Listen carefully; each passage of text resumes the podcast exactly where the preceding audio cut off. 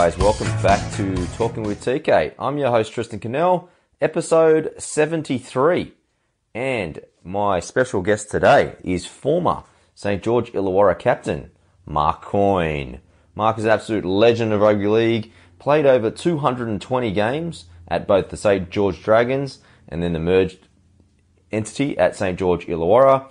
Who can forget 1994 when he probably scored the greatest state of origin try of all time? He actually played 19 games for Queensland, nine tests for Australia, which also included the 1995 World Cup. What I'm really impressed with is his work away from the game as well. He's absolutely flourishing in corporate life. He's currently the CEO of a firm called Employers Mutual Limited. So, guys, get ready for some great stories from his career, from the highs and lows of everything at St. George and then again at St. George Illawarra. Just an inside look into, we're going to some great stories actually from the Origin days. And you're going to be surprised that his actual favourite moment from Origin isn't the greatest try of all time, but it's actually going to be another aspect. So, stay tuned for the little secret farm from Mark Coyne. Before we get to Mark, just a big thank you to everyone tuning in. I really appreciate all the messages of support. You know, the subscriptions and downloads has gone through the roof over the last kind of three months. So thank you to everyone who's been sharing and telling their family and friends. I really do appreciate it. If you haven't yet, please subscribe to the show. You can do it a few different ways iTunes, Overcast, or Stitcher. They're usually the phone apps that you can use, or you can catch it all online www.talkingwithtk.com. Online, I've got show notes and all the episode guides. There is an audio player, so you won't miss an episode. Please jump on there. There is a newsletter. If you want to subscribe to that, it's free and you'll never miss an episode that way as well. If you want to connect with me directly, I'm always open to hearing guest requests or feedback for the show. Please send them Twitter or Facebook. I'm at Talking with TK, or probably the simplest way is send me a quick email, tristan at talkingwithtk.com. All right, guys, excited to bring this episode to you, and I introduce Mark Coyne.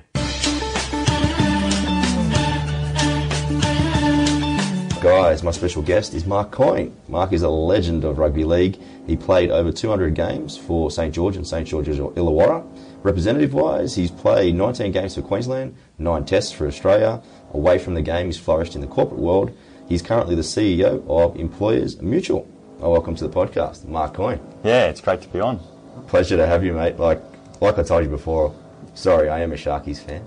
So I did actually spend a lot of time watching you from both Kogarah and Shark Park. And obviously, one of the great things, you know, you said that you live on the same street as Michael Beattie, but the great ba- the great battles back in the day was Sparkles and ET versus you and Michael Beattie, especially at the start of the 90s.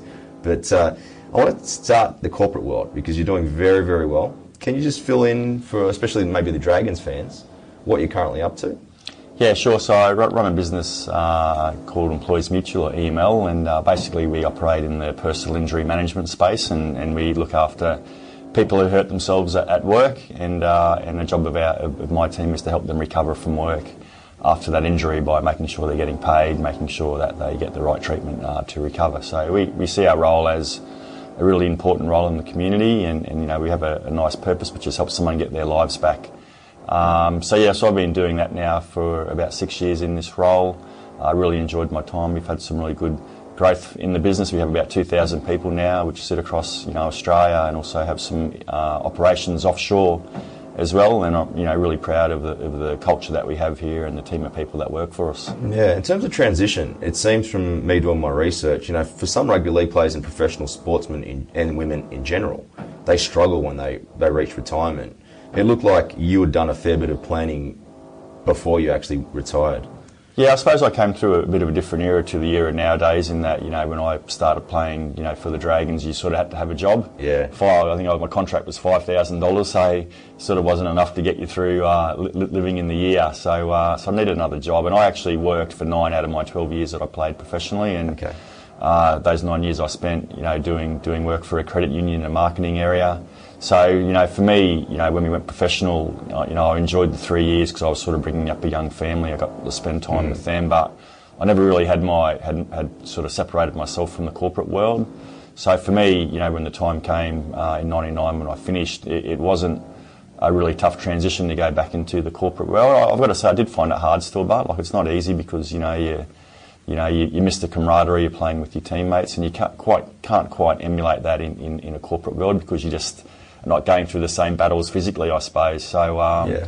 so I did find it a little bit hard, but I think the one thing that you know I've been sort of blessed. I've got a really good partner in, in, in, my life with my wife, and, and one of the things that, that she sort of said to me once was that you've got to remember that rugby league is, is what you did, not who you are. So I sort of never really got caught up in the identity all so much. Where a lot of people, I think, get caught up in the identity that rugby league is who they are, not, not just what they do. And that's always sort of resonated with me, you know. So I always look back now and think rugby league was obviously a great part of my life, but it was just something that I did at the time. And and I've moved on, and, and now you know I'm, I'm doing what I'm doing now, and, and that's sort of what I'm doing as well. But it's, Yeah. it doesn't define me as, as who I am.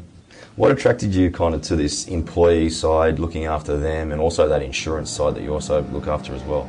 Oh, I sort of, you know, generally most people say they fall into into you know the personal injury industry, and I suppose to a degree, I did that. As I said, I started off in marketing, and I ended up doing a bit of work for our club doctor at the time, a guy called Martin Raftery, and that's I how I, Martin well. I'm actually really good friends with his son, Matty. Oh, you know, Matty, yeah, yeah, Yeah. yeah. So, so Martin's, you know, Martin got me involved in doing some work for his company, his rehab company, and that's how I sort of fell into doing, you know, the personal injury stuff. And, and then I suppose, you know, once I fell into it, I, you know, like my footy stuff, I wanted to be successful and I worked pretty hard around that. And, and I think the one good thing about being in this industry for me is that I've actually experienced a lot of workplace injuries. So people may not define it, I suppose, as a workplace, but, you know, I, I had a lot of physical injuries and uh, I think I had nine operations over the 12 years that I played football. So you know, I know personally what it's like to recover from an injury, and you know, I think having having that insight around that helps me understand you know what some of the the struggles are for people who you know do have that injury in the workplace, and what my team needs to do to help them recover. Yeah, Mark. Now your own personal wellness. You know, you wake up at four o'clock in the morning. You're in the gym at four thirty.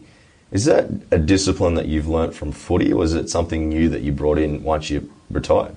I've always been pretty disciplined, and obviously coming from you know the football, you know the sporting background, you know being fit was something that's always been you know part of my life, and and uh, you know I think most people will recognise that you know when you are you know physically looking after yourself, and generally you'll be better emotionally uh, as well. So I think that that goes hand in hand, and and it's also because you know the job that I have here does have its pressures. I've got to say it's. Yeah. Uh, you know, it's a challenging role from time to time, and, and for me, going to the gym in the morning is just when I tune out, and I'm sure there's people. I've been going to this gym, the same gym, for about six years, and I, probably no one even knows who I am because I just go in there and zone out. I don't, I don't talk to anyone. I probably think I'm, I probably think I'm all really rude because I don't talk to anyone. But you know, to me, my time in the gym is just my time where I can just sort of you know empty my head out and just do something that that lets me, I suppose, just connect back with my body and and uh, you know come out of there feeling feeling good about myself and and then hit the desk and get ready for you know for the day ahead work wise. Yeah, Mark. After years and years of having to carry bulk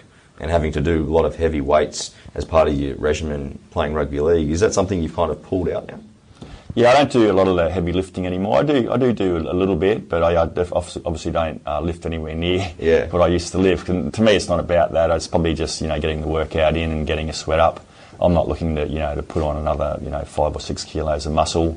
Uh, you know, I've got a 17 year old boy now who can probably bench. We go to the gym every now and again. He bench presses more than me now, to his to his delight. Um, but yeah, no, more it's just around you know the activity and, and the fitness. But again, it's, what's really important to me is just that time in my own head where I can just chill out for an hour and, and focus on nothing else except except doing doing a bit of exercise. Yeah, Mark, take me back to the origins a little bit, back to Queensland. What uh, what town were you born in?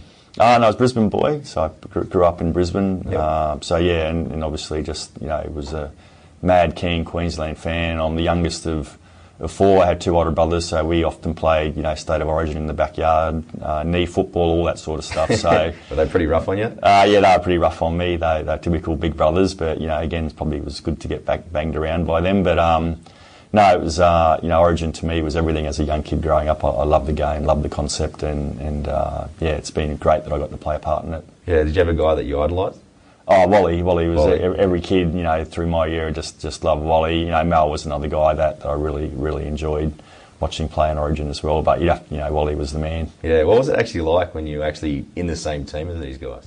The Wally Lewis one was really surreal because I got picked as 18th man in 1990 uh, in the first game, and Wally Lewis was actually uh, under an in- fitness cloud. So if he got injured or he, if he got ruled out, I was going in. So I was sitting in the hallway, uh, you know, as I was think I was 21 at the time, in the Yeah. hallway watching Wally do his fitness test up and down the hallway of the hotel. And I was sort of going, oh, I want Wally to play, but then, you know, if he doesn't play, then I'm in. So it was a really funny feeling. But uh, he ultimately got ruled out, Wally, and then um, and then um, I got brought in uh, into the into the 17 uh, on the bench. And then I think the next game, uh, I think I think Michael Hagan played that game for Wally. I came on the bench, and the next game, uh, I think Hags got injured, so Wally came back into the team. So I actually got to play a state of origin uh, with Wally, which was which was pretty cool because he got again, yeah, he was my idol when I was a really young fella. So to play with him was pretty awesome. Where was that debut? Was that at Lang Park? No, my debut was uh, down here at the Footy Stadium, and then the next game was down in Melbourne. Uh, and then after that, because uh, we'd lost the series, I think two 0 by then, uh, I got I got I got the bullet uh, in uh, for the third game in.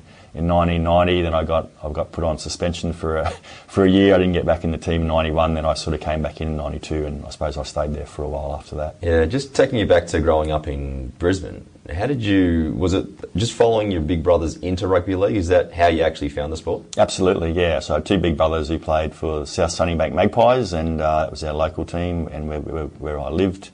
And uh, I, I just followed them. I just Yeah. followed into the game, and um, and just loved the game. I, I had a bit of a hiatus for a couple of years. I went and played rugby union under 13s and 14s, but I broke my shoulders uh, both those years, and then I got barred from playing any type of uh, rugby league or rugby union uh, by mum, and then uh, I snuck back in under 15s back to league, and, and I suppose yeah, I stayed in it from then. Yeah, were you always a centre?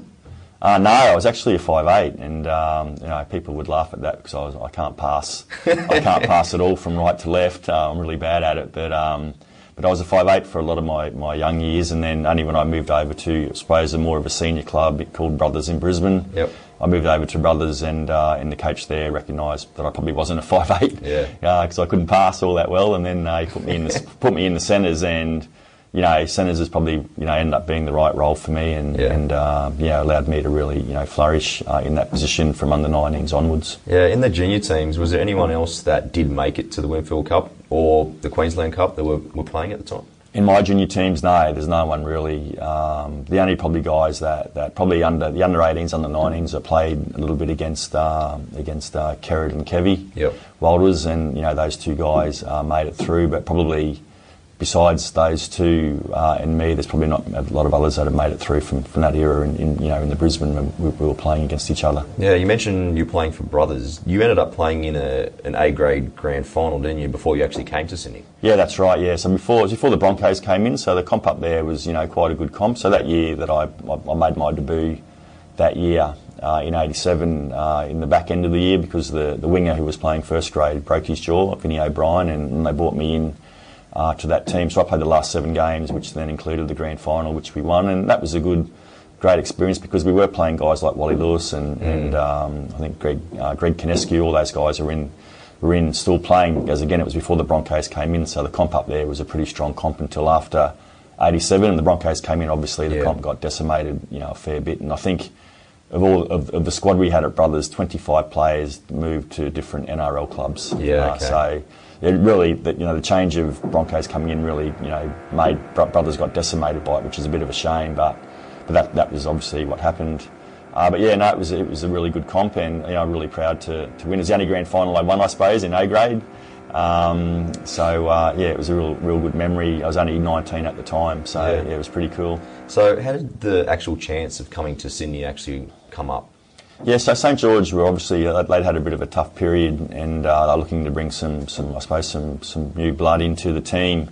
And they went up to brothers because they were following a couple of the you know uh, guys that cemented their spot in first grade. I was only still playing reserve grade back then. They called it. Yep.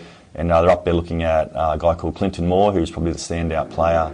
Uh, he was a fullback for brothers up there, Clinton Moore, and and uh, they looked at I think they looked at Trevor Bailey, Peter Gill uh, as well, and a guy called Steve Carter. So they're all playing first grade, and, and I think John Jansen was up there, and uh, the former Dragons player, he was a scout, and, and he just went to one of the early games, uh, which was my game playing reserve grade, and liked the, liked the look of me, and then I, next week I got picked in first grade, and then uh, they were back again looking at looking at the uh, those players, and again, I think they liked the look of me that game. And then, yeah, eventually they signed all five of us, so all five from the one club Yeah. uh, came down uh, to Brothers uh, at, at the end of that year in '88, and uh, I think I was a bit of the afterthought because I, you know, I was just sort of the reserve grader they picked, and, and I think I was a bit it was a bit of a gamble on me and how I was going to go, but. But um, yeah, obviously it was probably something that ended up paid off for them because you know I ended up going along a lot longer than, than the other guys that came down. So um, so yeah, it was, it was it was really good. Did it make it easier actually coming down with five guys? Because I'm sure that it would have been the first time that you moved away from home, so it would have been quite difficult. Yeah, it was because I just graduated from uni, just done my degree in business, and I, I'd lived at home. So yeah, to come down, and I lived with three of the guys. So I lived with Peter Gill and Trevor Bailey and Clinton Moore, and that was really good to come down with them. I got really homesick because when I came down, I went came down from playing first grade in that first grade grand final, and and Saints put me back in the twenties. But all, my, all my all the guys that came down with all played first grade, so I felt really left out. I wasn't training the same times as them, so I wasn't home the same time. So I got really homesick that first year, and I was actually thinking about quitting because I wasn't really enjoying my football. And and uh, I went actually went back to because that year was all my mates' twenty first were happening back in Brisbane. Yep. So I snuck off. I remember sneaking off. Um, one weekend uh, to one of my good mates' 21st, and I absolutely like I probably I drank way too much on the Friday and Saturday, and I flew back to Brisbane.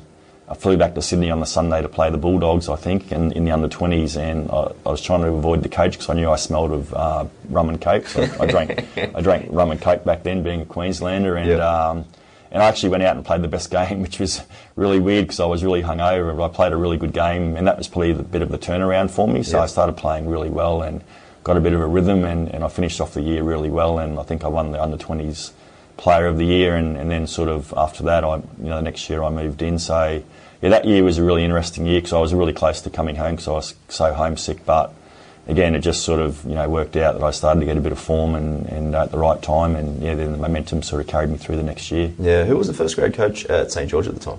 Uh, that first year I came down uh, was uh, Ted Glossop. Yep. Yeah, yeah. Then we had, had Craig Young uh, for a year, and then uh, and then Brian Right, came. guys, we hope you're enjoying the episode with Mark Coyne. Just a quick break in today's episode. Last week on the show, we had Newcastle Knights legend Mark Hughes telling us his story from both the league and also some some pretty major things that have happened post league. But here is a quick preview of the episode with Mark. No, no. So I I got the ball and, and, and gave it to Darren Albert. He went. Um, he got played the ball. I went down the short side there, and then Andrew went to dummy half. And I often say to people that I called Joey down the short side, and he come down the short side and he was dummying it. And uh, I'm begging him to pass me the ball. I'm on the side sideline. He dummied to me, and give it back into Darren Albert.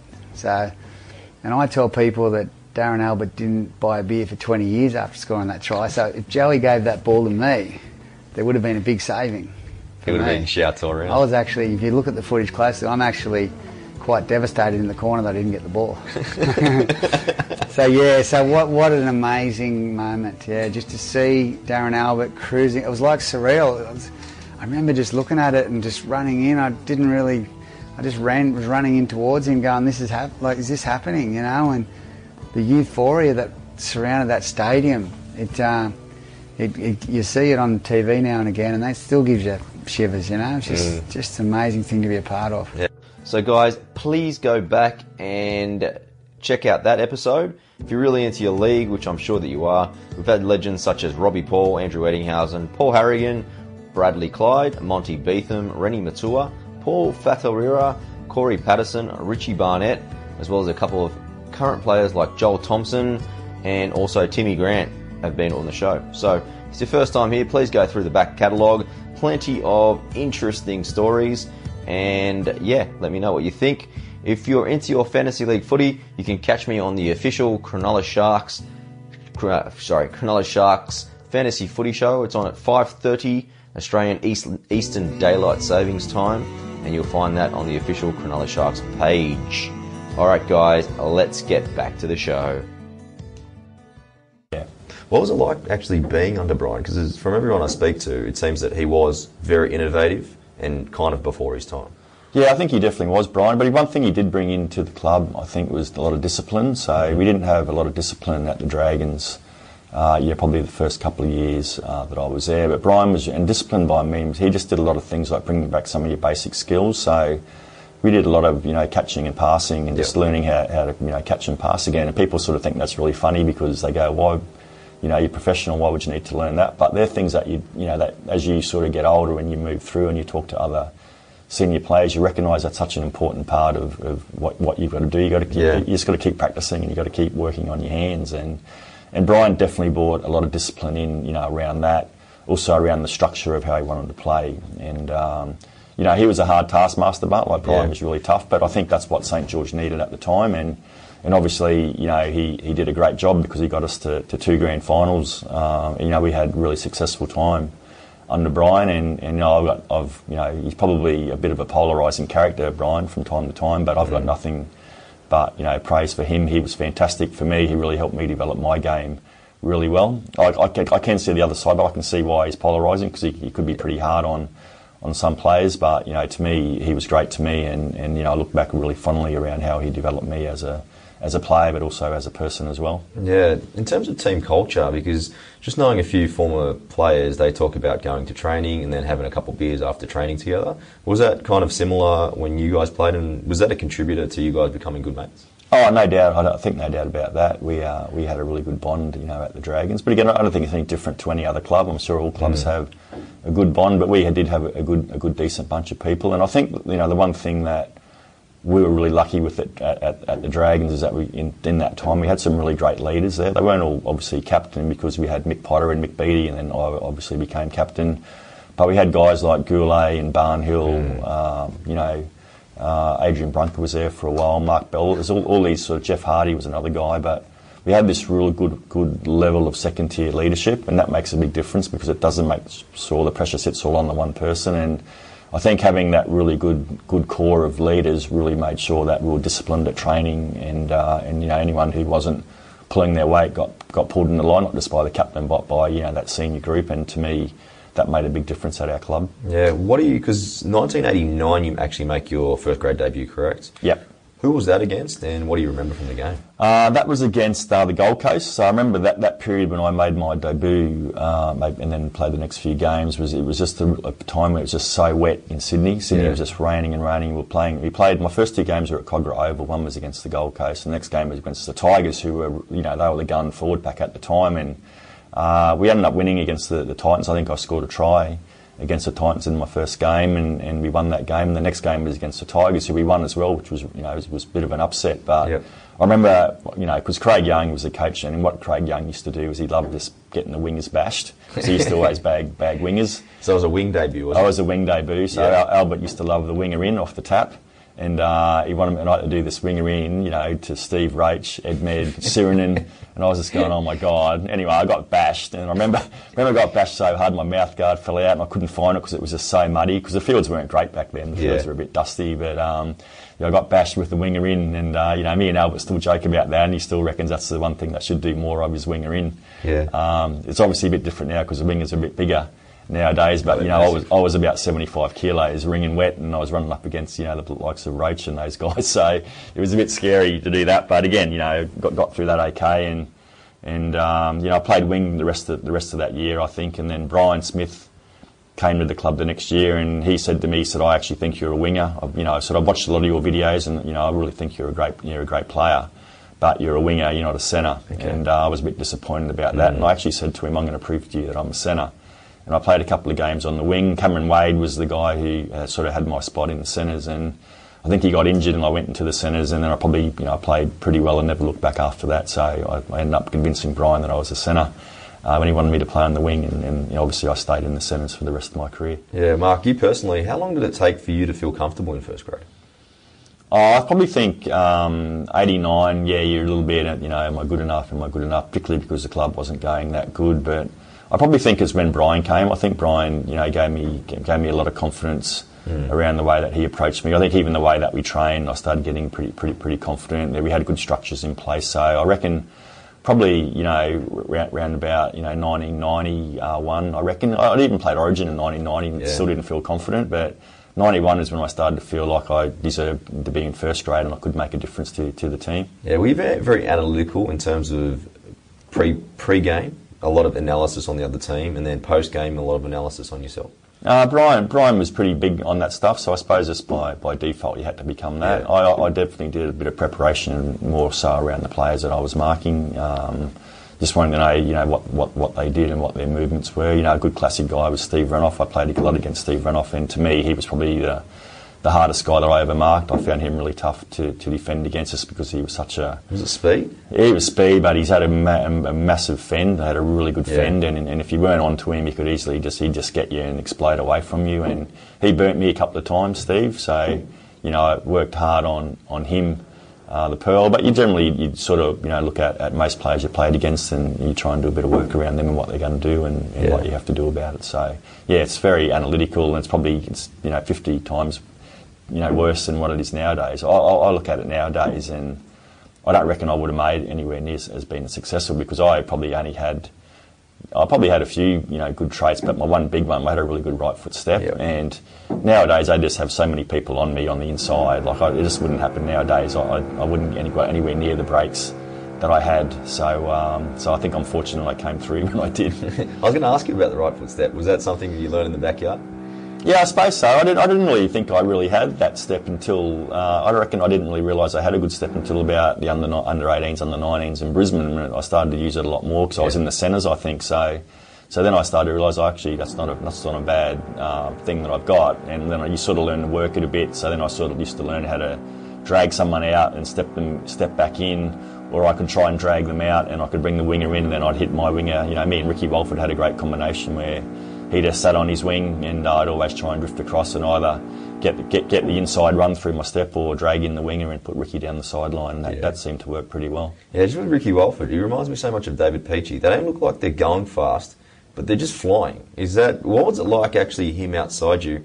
Was it always confident when you passed him the ball that it was going to be a try? Oh yeah, God yeah. Like Ricky only ran as fast as he had to. He's, Yeah. uh, he did that at training too. He was a bit lazy at training, uh, the Black Panther, but um, he uh, yeah no he was phenomenal to have on you know on, on my side. We played a lot of years together. Rick and had a really good you know understanding of of our play, and uh, yeah no he just went as fast as he had to. I've, I never seen, him, saw him get pulled down at all. He, he always did just enough to get to the try line. Yeah, 92 obviously is a huge year. You guys make the grand final. I was actually, because Fox Sports, with no coverage during the summer, they were playing all the old games. Right. And they had the 92 series. And realistically, for you guys to get into the grand final, you had three tough games that just went to the wire.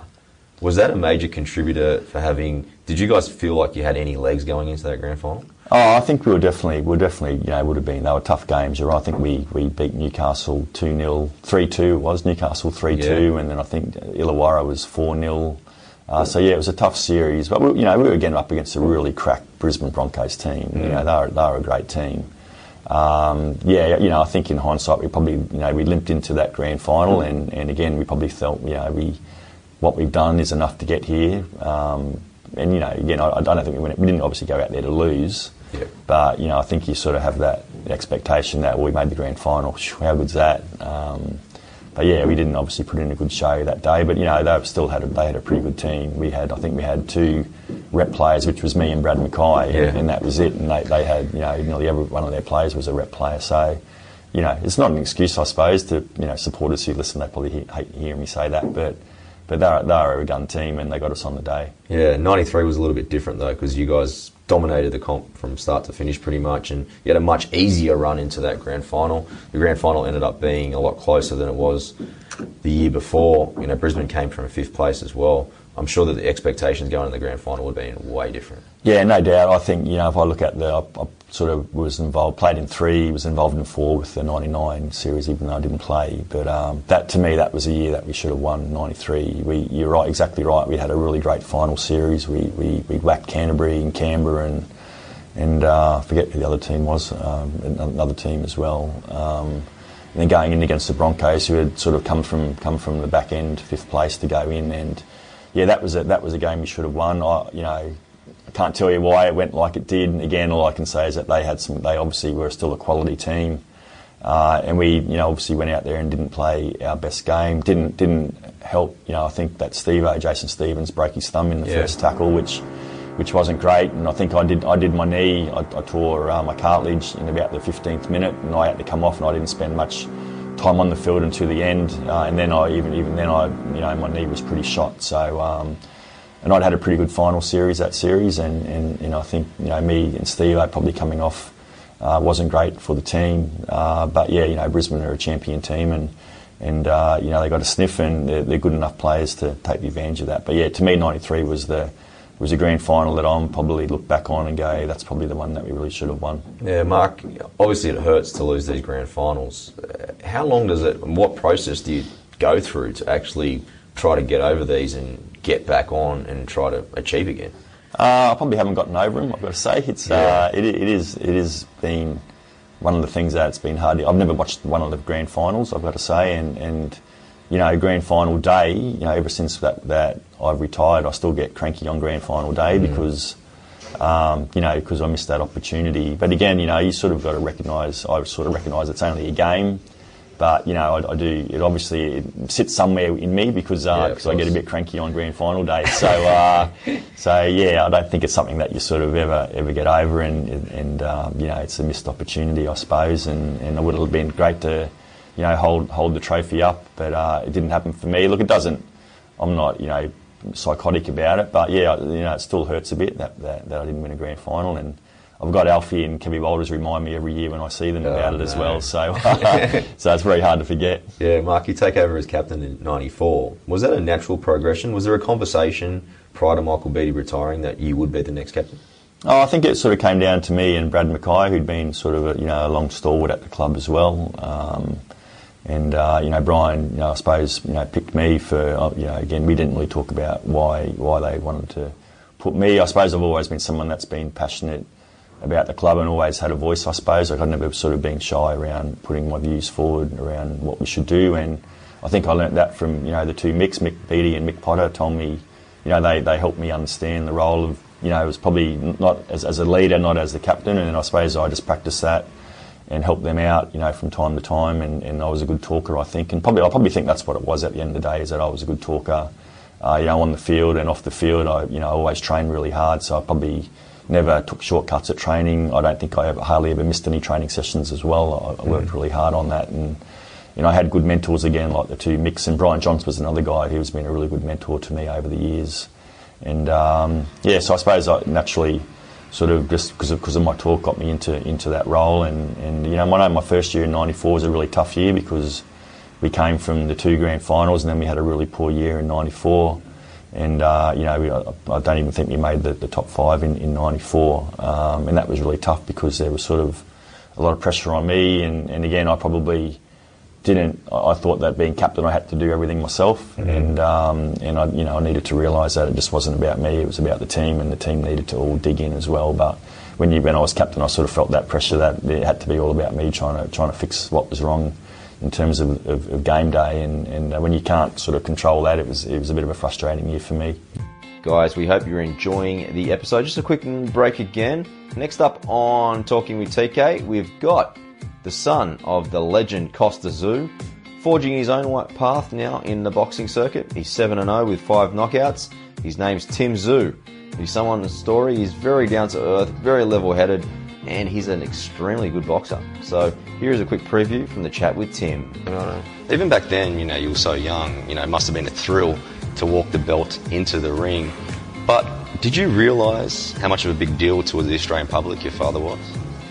Um, See, I never. My dad's like we always stayed away from yeah. from the media, from all that stuff. We we never got to see it. We always saw our dad as just an ordinary dad. Mm. Um, but he, we always he always told us, you know, you got to be like everyone, but you got to stand out from everyone at the same time. So, guys, be on the lookout for that one. The only way not to miss a thing is to subscribe. You can do it all for free via sites like iTunes, Overcast, or Stitcher or you can catch it all online at www.talkingwithtk.com. Please connect with me, Twitter. I'm at talkingwithtk. Now back to the show. Just thinking on leadership for a tick, has there been anyone in your life, or maybe from outside that you don't know, that has heavily influenced you in terms of leadership and maybe some key traits that you use even with EML now? Uh, no, not actually. It's probably not, not, not really. I think um, you know, even you know, people give me lots of autobiographies to read. I actually don't mm. read them because I just think that you know you got to get it's a bit of about life experience, and I'd rather create my own story than you know try and do it from what someone else has done. But I think it's just the different experiences that you have, and mm. again, you know, I think I just look back and think you know Mick Beattie and Mick Potter and Brian Johnston were the real key guys to me, you know, particularly from you know from a team, from a sporting team uh, point of view, and obviously I've learnt different things from different people over time. You know, Brian, again, Brian Kate Smith was a good coach. David Waite was a good coach. Learned lots of different stuff off him as well. So to me, it's sort of not no, no one that I haven't been involved in that sort of has given me lessons. It's just been more of a you sort of pick different things from different people, and, mm. and I think that's what leadership's about. Is that there's some things that'll work for me uh, as a leader, but it might not work for somebody else. So you just got to pick the things that you think are, are, the right things that, that you want that you want to do, and that's generally how I've sort of treated leadership. Yeah, just back to '94 for a tick. You know, obviously it was a lean season for St George, but state of origin wise, it was one of the most classic moments in Origin history, where Warren says it's not a try, it's a miracle. It's probably the greatest try in Origin history and something you'll be remembered for for the rest of your life. Having a look at the tape the other day, you actually play the ball you get smashed by one of your great mates, Brad Mackay, as well, and then in the lead up to it. Can you take us through you playing the ball and what your observations of the whole movement was? Yeah, sure. So I think I came on with only without back then. it wasn't unlimited interchange, so uh, or you couldn't interchange. There was just like once you're on, you're on, or once yeah. you're off, you're off. So I only came on with about nine minutes to go, and I remember coming on just as I came on. Brad Mackay scored the try to put him up. And then, uh, yeah, and obviously the clock ticked down. We scored a try. Um, I think Willie Carne scored a try to get us back closer. And then obviously we were packing down on that scrum, that last scrum. I know I'm good mates with Dave Barnhill, who packed, he told me that he packed down thinking this is the easiest money I've ever made. So he'd just come on thinking that, he, that they were going to pick up the winning check.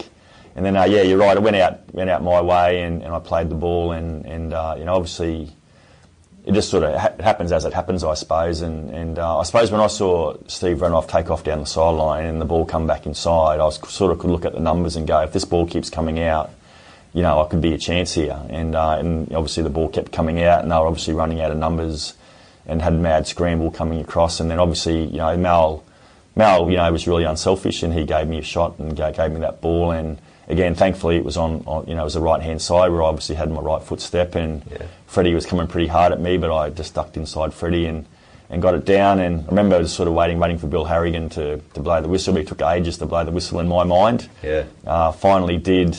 Uh, and then obviously it was a bit of pandemonium. I remember, I know I've talked to Freddie since Freddie said, I had, the, had my time again, I would have taken your head off because he's, you know, he's obviously a legend of the game, Freddie. But every year he's got to go and watch, you know, that try, watch that try where where where he didn't get me. So um, so yeah, it's a bit hard on Fred, but um, you did a remarkable job to keep your elbow up, but.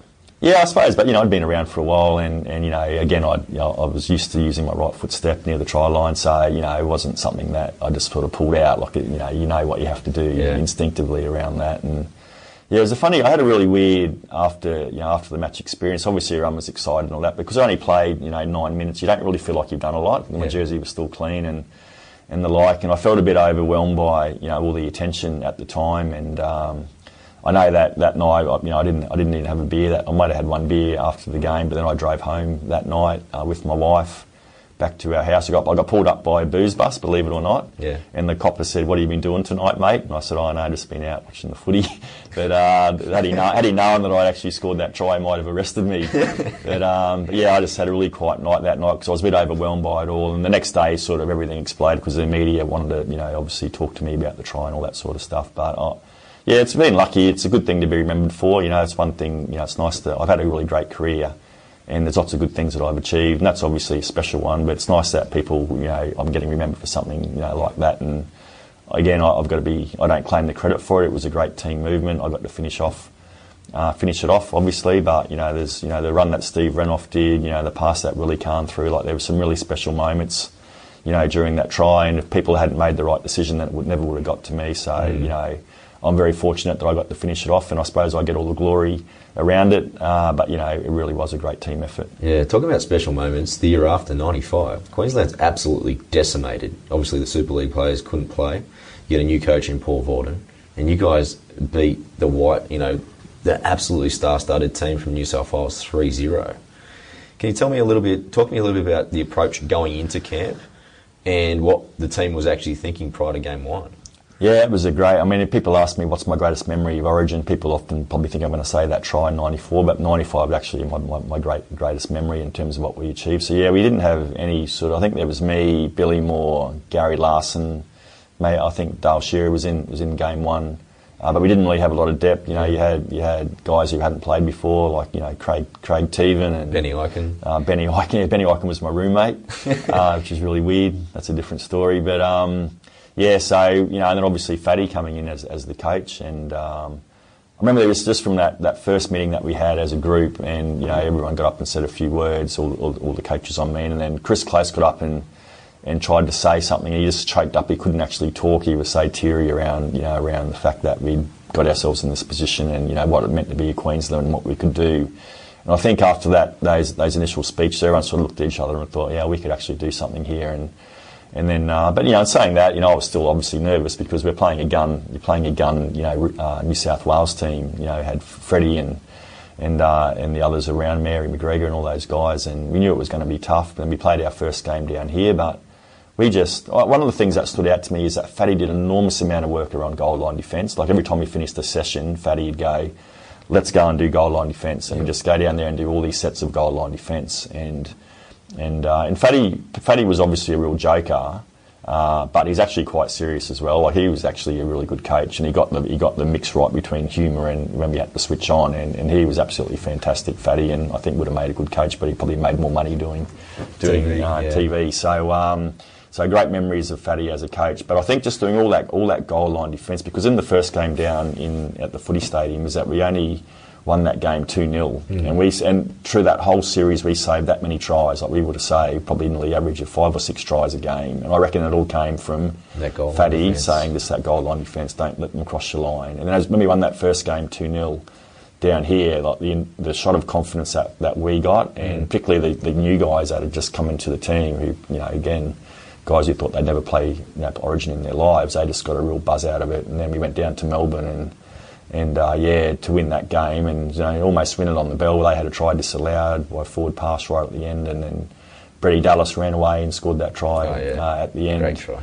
And uh, and to win that, you know, to win the series down there was was just you know an amazing story and uh, yeah, great memory. And because of course I mean, if you look back through my origin history, I only won one series, which was that series. So yeah. I actually didn't win out of about seven series. I only really won the one series. So, so I didn't have much luck winning like grand finals or origin series, but that was one that I did win. And, and uh, yeah, yeah, that was a really, really great moment, really proud moment. Then we went back to, to Brisbane and played that final game at Lang Park and to win in front of our home crowd was just yeah, it was you know, I tear up now thinking about it. it. was really special. Yeah, great memory. Take me back to now the ARL and Super League war, which obviously started in 1995. Why did you actually pick the ARL side, and what was kind of give us some insights into because I'm I'm assuming that all of a sudden you guys went from having a job and having to play footy to all of a sudden getting huge contracts. Yeah, it was a really weird period, and um, yeah, it's it's hard to even talk about, you know, what what I was thinking back then because it was such there was such different information going back and forth around who do you pick, who do you pick, and um, I suppose ultimately for me why I why I went with with the ARL um, is because St George had stayed with the ARL, so I'd, I'd always been a Dragons a Dragons uh, supporter since I was seven years old. To get to wear the red V was special. To actually get to captain them was amazing. From you know a young kid running around in Sunnybank and. Um, I suppose they didn't. They didn't. Super League didn't approach St George. They approached obviously other clubs mm. and signed them. St George wasn't one that they wanted to target at that time. So the ARL obviously came in, and pretty, pretty much it was because the the ARL uh, were supporting the Dragons is why I decided to stay with them. Um, and then obviously there was there's lots of stuff that went on after I'd signed because then the Dragons looked like they were going to turn and go to Super League, yeah. and and that got a bit worrying for me because I was over playing in the World Cup when all that happened. Uh, when you know there was people speaking out about the club going to the, to the Super League, and that made me nervous because I'd just signed a three-year contract, and I was going, well, where am I going to go? So it was a very hard period because you know just you just didn't know what, what the truth was out there, and you know you didn't know whether the comp was going to get up or was there going to be an ARL comp or Super League. It was quite I mean, it was quite hard for the players in one respect. Um, but in another respect, it meant that we probably, you know, we all got really good pay increases, and And when you think about it, like the players were the ones out there providing the product, and, and yet we weren't getting the benefits of that product. So, you know, I think while Super League really disrupted the game, and there's lots of people that that probably maybe had never came back to the game after it. I think it was it had to happen because you know the players weren't getting what, what, what they expected, uh, what they what they deserved. I think, and, and, I think Super League was great in, in that in that way, and yeah. the players actually got paid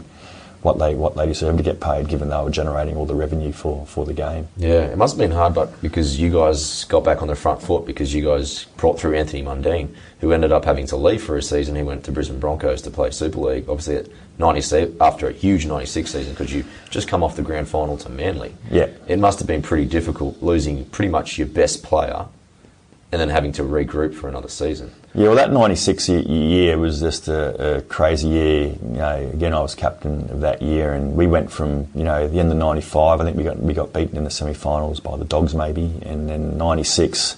Uh, Brian Smith left and Rod Reddy came in to coach, uh, the, and he was there for pre-season. Uh, the end of '95, the pre-season, he was he was our coach, and then there was all these rumours that Rod Reddy was going to go and, and coach uh, the Mariners, not the Mariners, the um, Adelaide Rams, sorry, Adelaide Rams. And I put it to, to Rod and I said, you know, you need to come out and tell the boys what's going on because, you know, we need to know what's happening. Mm. And uh, he came out, you know, at the end of end of the end of our last season, our last training pre, in, in December, saying that he was sticking solid with the club.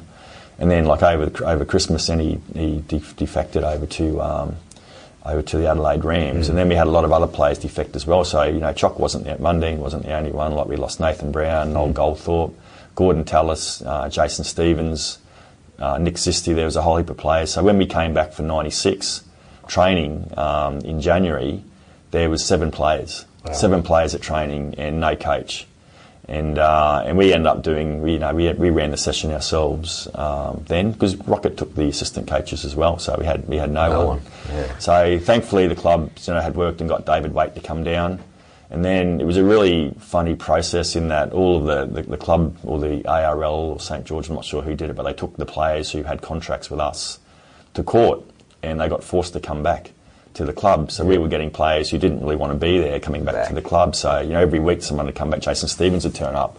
then Noel Goldthorpe would turn up. And Mundine and Brown would turn up. And, was there uh, a division between the players? No, no, no. We were really conscious. And this is probably, you know, that they were good friends of ours. And I think that we had the approach that, you know, they're doing what they think is right for them. I never held anything against anybody for whether they signed with Super League or not, because again, there's lots of misinformation. Players were trying to do their best for themselves. So, I never felt that, that those guys were doing the right thing uh, by the club.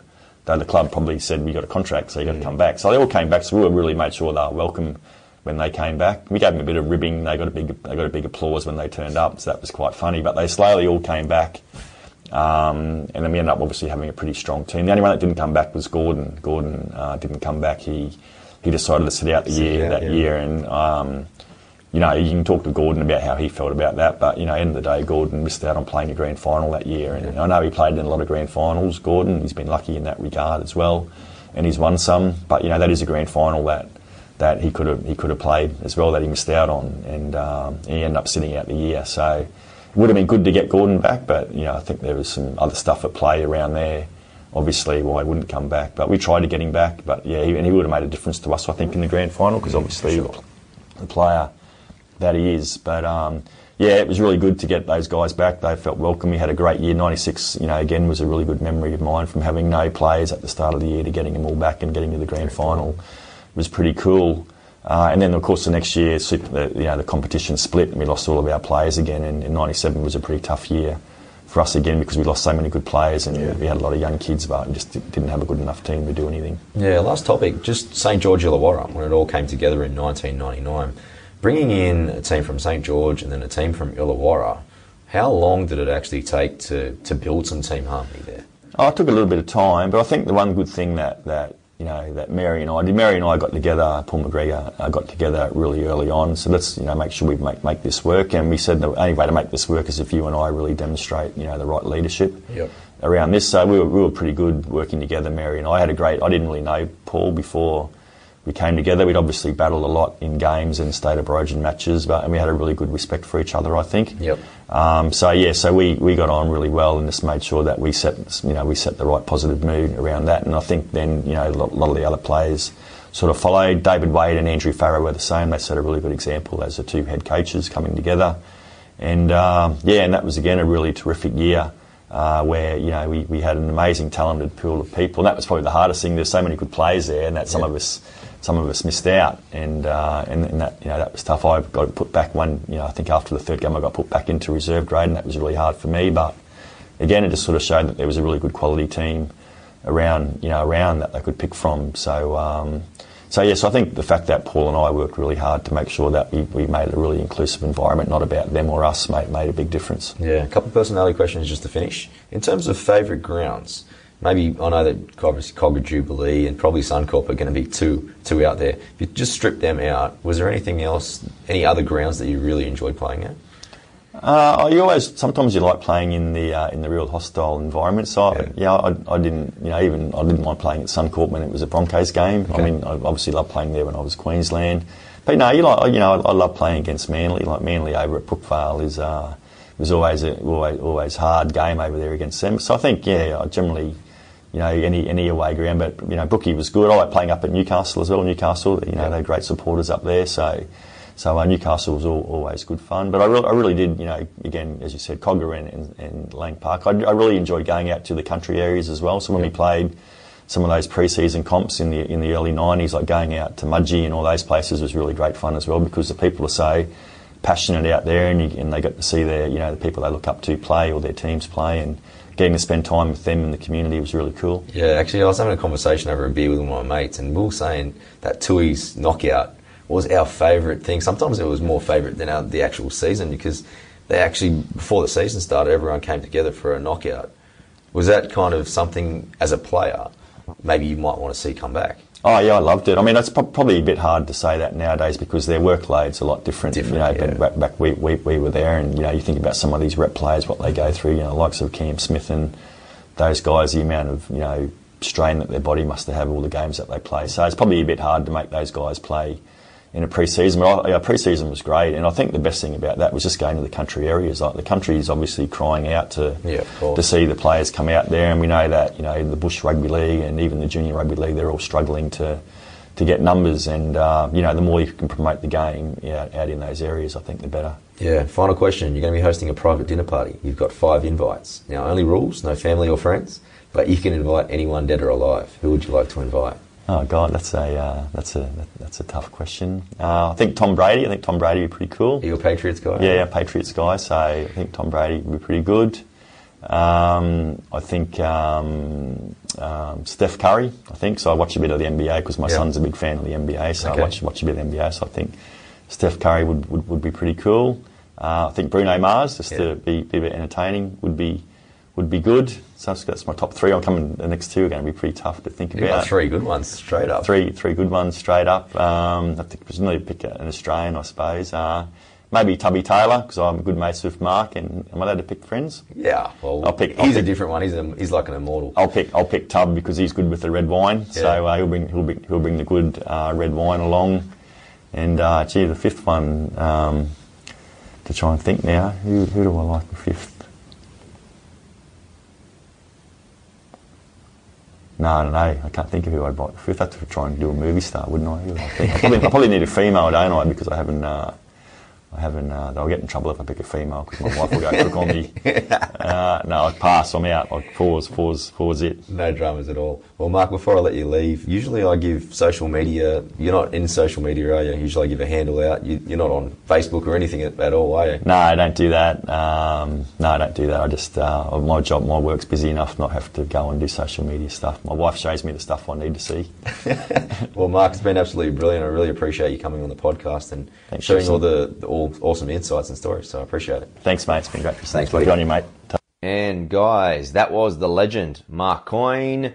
Please, if you enjoyed that, share it with your family and friends. Please tag me on any post on social media. You'll find me Twitter, Facebook, I'm at Talking with TK. Instagram, I'm at Tristan Nell. Or please send me an email. Let me know what you thought of the episode. Tristan at talkingwithtk.com. Please send through any requests for any guests and I'll try my best to get them on.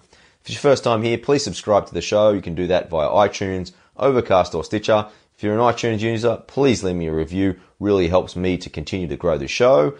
If you haven't got access to any of those, easiest way, jump online every week. I have episodes either on a Monday or Thursday, and you can find them www.talkingwithtk.com. Alright guys, that is it for today. Thursday, Tim Tszyu will be out, so be on the lookout for that. But I'm Tristan Cannell, and this was Talking with TK.